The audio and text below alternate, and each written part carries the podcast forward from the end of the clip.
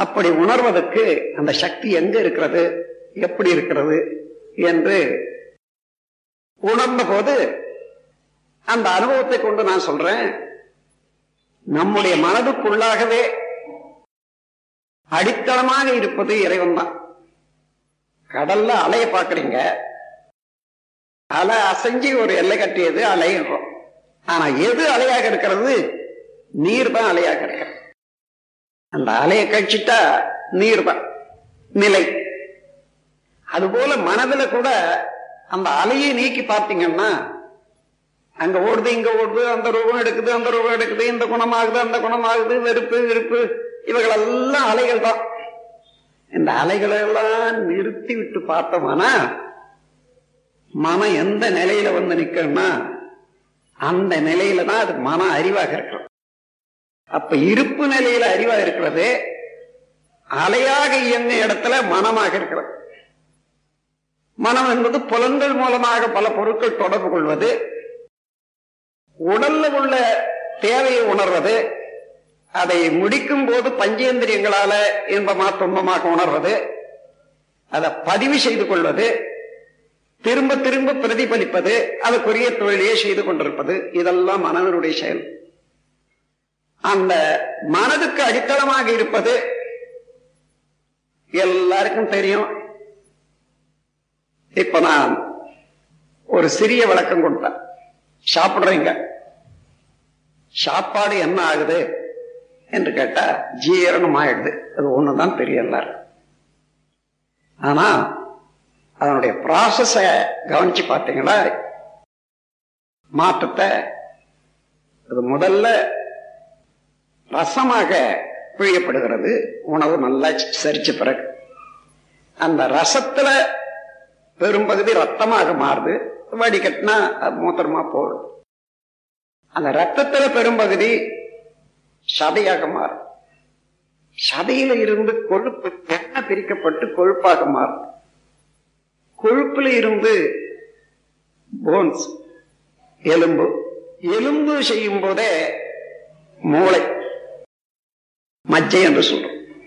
அந்த மஜ்ஜையில உள்ள எசன்ஸ் ஆணுக்கும் பெண்ணுக்கும் பால் சக்தி அதாவது செக்ஷுவல் வைட்டல் பிளூயிட் என்று சொல்வாங்க விந்து நாதம் என்றது உற்பத்தி இவ்வளவும் நீங்க செய்றீங்களா யாராயிலும் சாப்பாடு போட்டது இது வரைக்கும் அது வரைக்கும் தான் தெரியும் விழுங்கிட்டா போச்சு.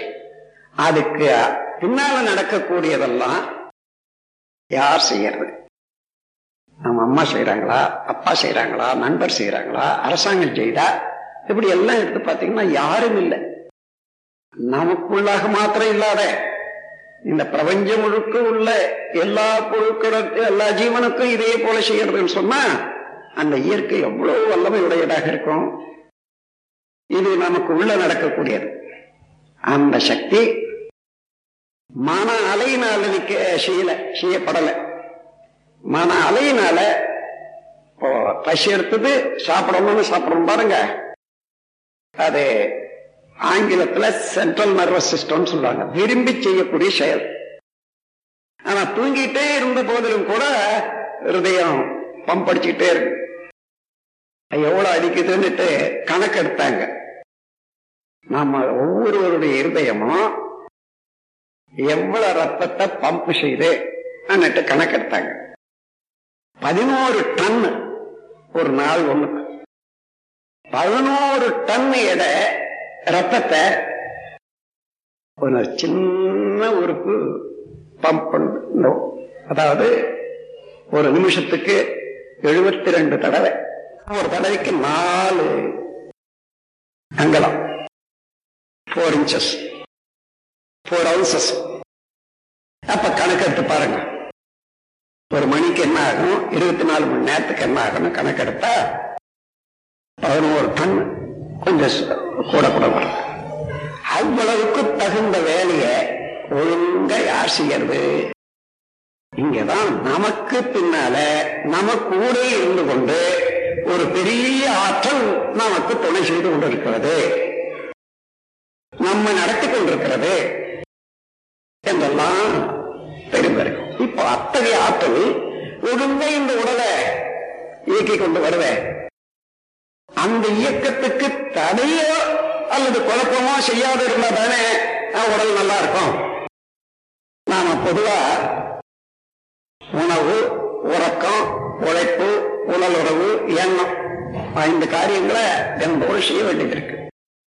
இந்த அஞ்சு ஒன்ற அலட்சியம் செய்தாலும் அதிகமாக அனுபவித்தாலும் முரண்பாடாக அனுபவித்தாலும் இந்த உடல்ல உள்ள அணுக்கள் சரியாக வேலை செய்யாத சிக்கல் ஏற்பட்டு ஜீவகாந்த சக்தி ஓட்டம் ரத்த ஓட்டம் காற்று ஓட்டம் இவைகளெல்லாம் பாதிக்கும். அப்ப அப்படி பாதிக்கிற போது என்ன?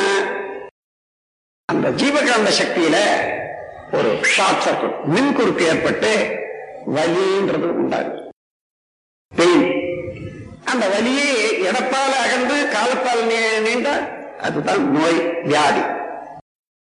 அந்த வியாதியினால ஜீவகாந்த சக்தி அடியோட அத்து போதும்னு வச்சுங்க. உறுப்புகள் செயல்படாது. அப்புறம் என்ன? எந்த இடத்துல வந்தோம்னா அந்த இடத்துக்கு போயிடலாம். மரணம். அப்போ நாம் செய்யற செயலினுடைய விளைவாக நம்ம உடலை நல்ல மாதிரியாகவும் வைத்துக் கொள்ளலாம். நீண்ட காலம் வாழலாம். மகிழ்ச்சியோட இருக்கலாம். ஆனா தவறு செய்தா இது நம் உடலுக்கு நாம செய்து கொண்ட தவறு.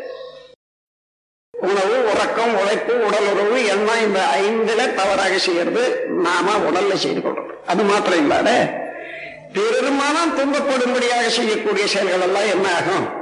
பாருங்க.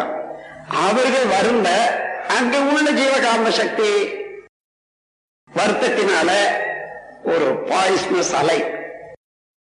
அலையாக மாற அந்த அலைக்குள்ளாக இருக்கக்கூடியது நிலை பொருள் இறைவன் தான். அவன் தான் அறிவாகவும் நிலையாக இருக்கக்கூடியது இறைவன் தான். அந்த இறைவனுடைய சக்தியை கூடிதான் காந்தமாக ஜீவகாந்தமாக உடல்ல இருக்குது. அப்ப நாம் என்ன தவறு செய்தாலும் அந்த தவறு இறைவன் செயலை குறுக்கிடுது. அப்ப அது தகுந்தவாறு நாம் வந்து துன்பத்தை அடையத்தான் வேணும். சாப்பாடு கொஞ்சம் அதிகமா சாப்பிட்டோம். அளவோட சாப்பிட்டோம்னா அங்க போற போது அந்த குடல்ல அதாவது இறப்பையில ஒரு ரசம் திரவம் உற்பத்தி ஆகுது. நல்ல ஒழுங்கா ஜீரணமாகி உடலுக்கு போக வேண்டிய சத்தெல்லாம் வரும். ஆனா அதிகமா சாப்பிட்டா ஈரம் ஆகாது ஈரம் ஆகாத போனா என்ன ஆகும்? புளிக்கும். நேரம் போனா புளிக்கும். புளிப்பு என்ன ஆகுது? கேஸ் உற்பத்தி பண்ணும். அந்த கேஸ் அந்த வால்ஸ் எல்லாம் எரிச்சு விடும். அப்புறம் அல்சர். இப்படி ஒவ்வொரு செயலும் தவறு செய்கிற போது விளைவு துன்ப விளைவாப்படுத்தும் தவறு யார் செய்யறது? மனிதன். விளைவு எப்படி வருது? இரையாற்றம். ஏன்னா அந்த தவறுனால இறைவனுடைய செயலையே குறுக்கிடுறோம் அதனால மாமா நம்ம கெடுத்துக்கிற விளைவு உண்டாகும். அப்படி பார்த்தீங்கன்னா ஒவ்வொரு செயல்லையும் மனிதன் செய்தாலும் அந்த செயல் விளைவாக வர்றது இறைவனே தான் என்ற போது நல்லதே செய்யறோம். ஒழுங்கா செய்யறோம். அந்த ஒழுங்கா செய்யறவனுக்கு உடல் நலம் மனவளம் நட்பு நலம் மகிழ்ச்சி வெற்றி வாழ்க்கையில எல்லா வளங்களும் நிறைந்துதான் இருக்கும். அப்போ இந்த இறைநிலையினுடைய ஆற்றலை தெரிந்து கொள்ளணுமா இல்லையா? நீ எப்படி இவ்வளவு ஒழுங்கா நடக்கிறது என்றதுக்கு சான்று வேணுமா? நாம உட்கார்ந்து இருக்கக்கூடிய உலகம். சொல்லிட்டே இருக்கு ஒவ்வொரு நாளைக்கும் ஒரு சுத்து.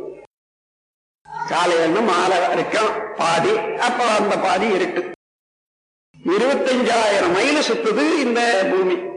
தன்னைத்தானே. இதை யார் சுத்த வைக்கிறது? நாம யாராயிரம் செய்யறோமா? அல்லது இதுக்கு ஒரு தனி கவர்மெண்ட் இருக்குதா?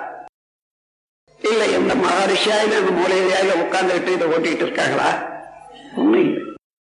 அந்த ஆற்றல் எது என்று தெரிந்து கொண்டோமானா அது மாத்திரம் இல்லாத இந்த பூமி சூரியனை சுத்தி வரக்கூடிய சுத்து பாத்தீங்கன்னா ஒரு நாளைக்கு அஞ்சு லட்சத்தி ஐம்பதனாயிரம் மைல். என்னைக்காயிலும் கொஞ்ச நேரம் ஒரு தவறு ஏற்படுறா ஒரு வருஷத்துல.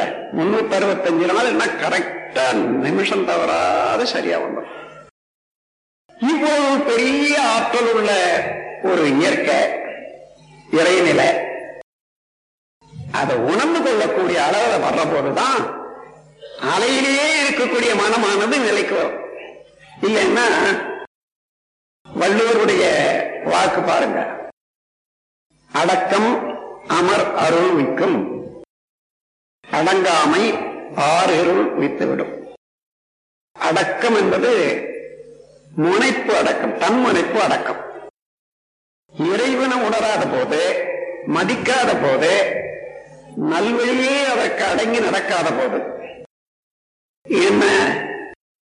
நான் எனக்கு இவ்வளவு படிப்பு இருக்குது இவ்வளவு பொருள் இருக்குது இவ்வளவு அதிகாரம் இருக்குது இவ்வளவு அது இருக்குது இது இருக்குதுன்னுட்டு அந்த அகம்பாவம் எழுந்திருக்கிறார் தன்முனைப்பு. அந்த தன்முனைப்பு தான் தனது என்றது. அதிகாரம் பொருள். இந்த ரெண்டையும் பற்றி நிற்கும். இந்த இரண்டையும் பற்றி நிற்கக்கூடிய எண்ணப்பதி என்ன நோக்கம்? ஆறு குணங்களை விருத்தியாக்கும். பேராசை சினம் கடும்பற்று முறையற்ற பால் கவர்ச்சி உயர்பாடு வனப்பாமை இந்த ஆறு குணங்களை வித்தியாகும்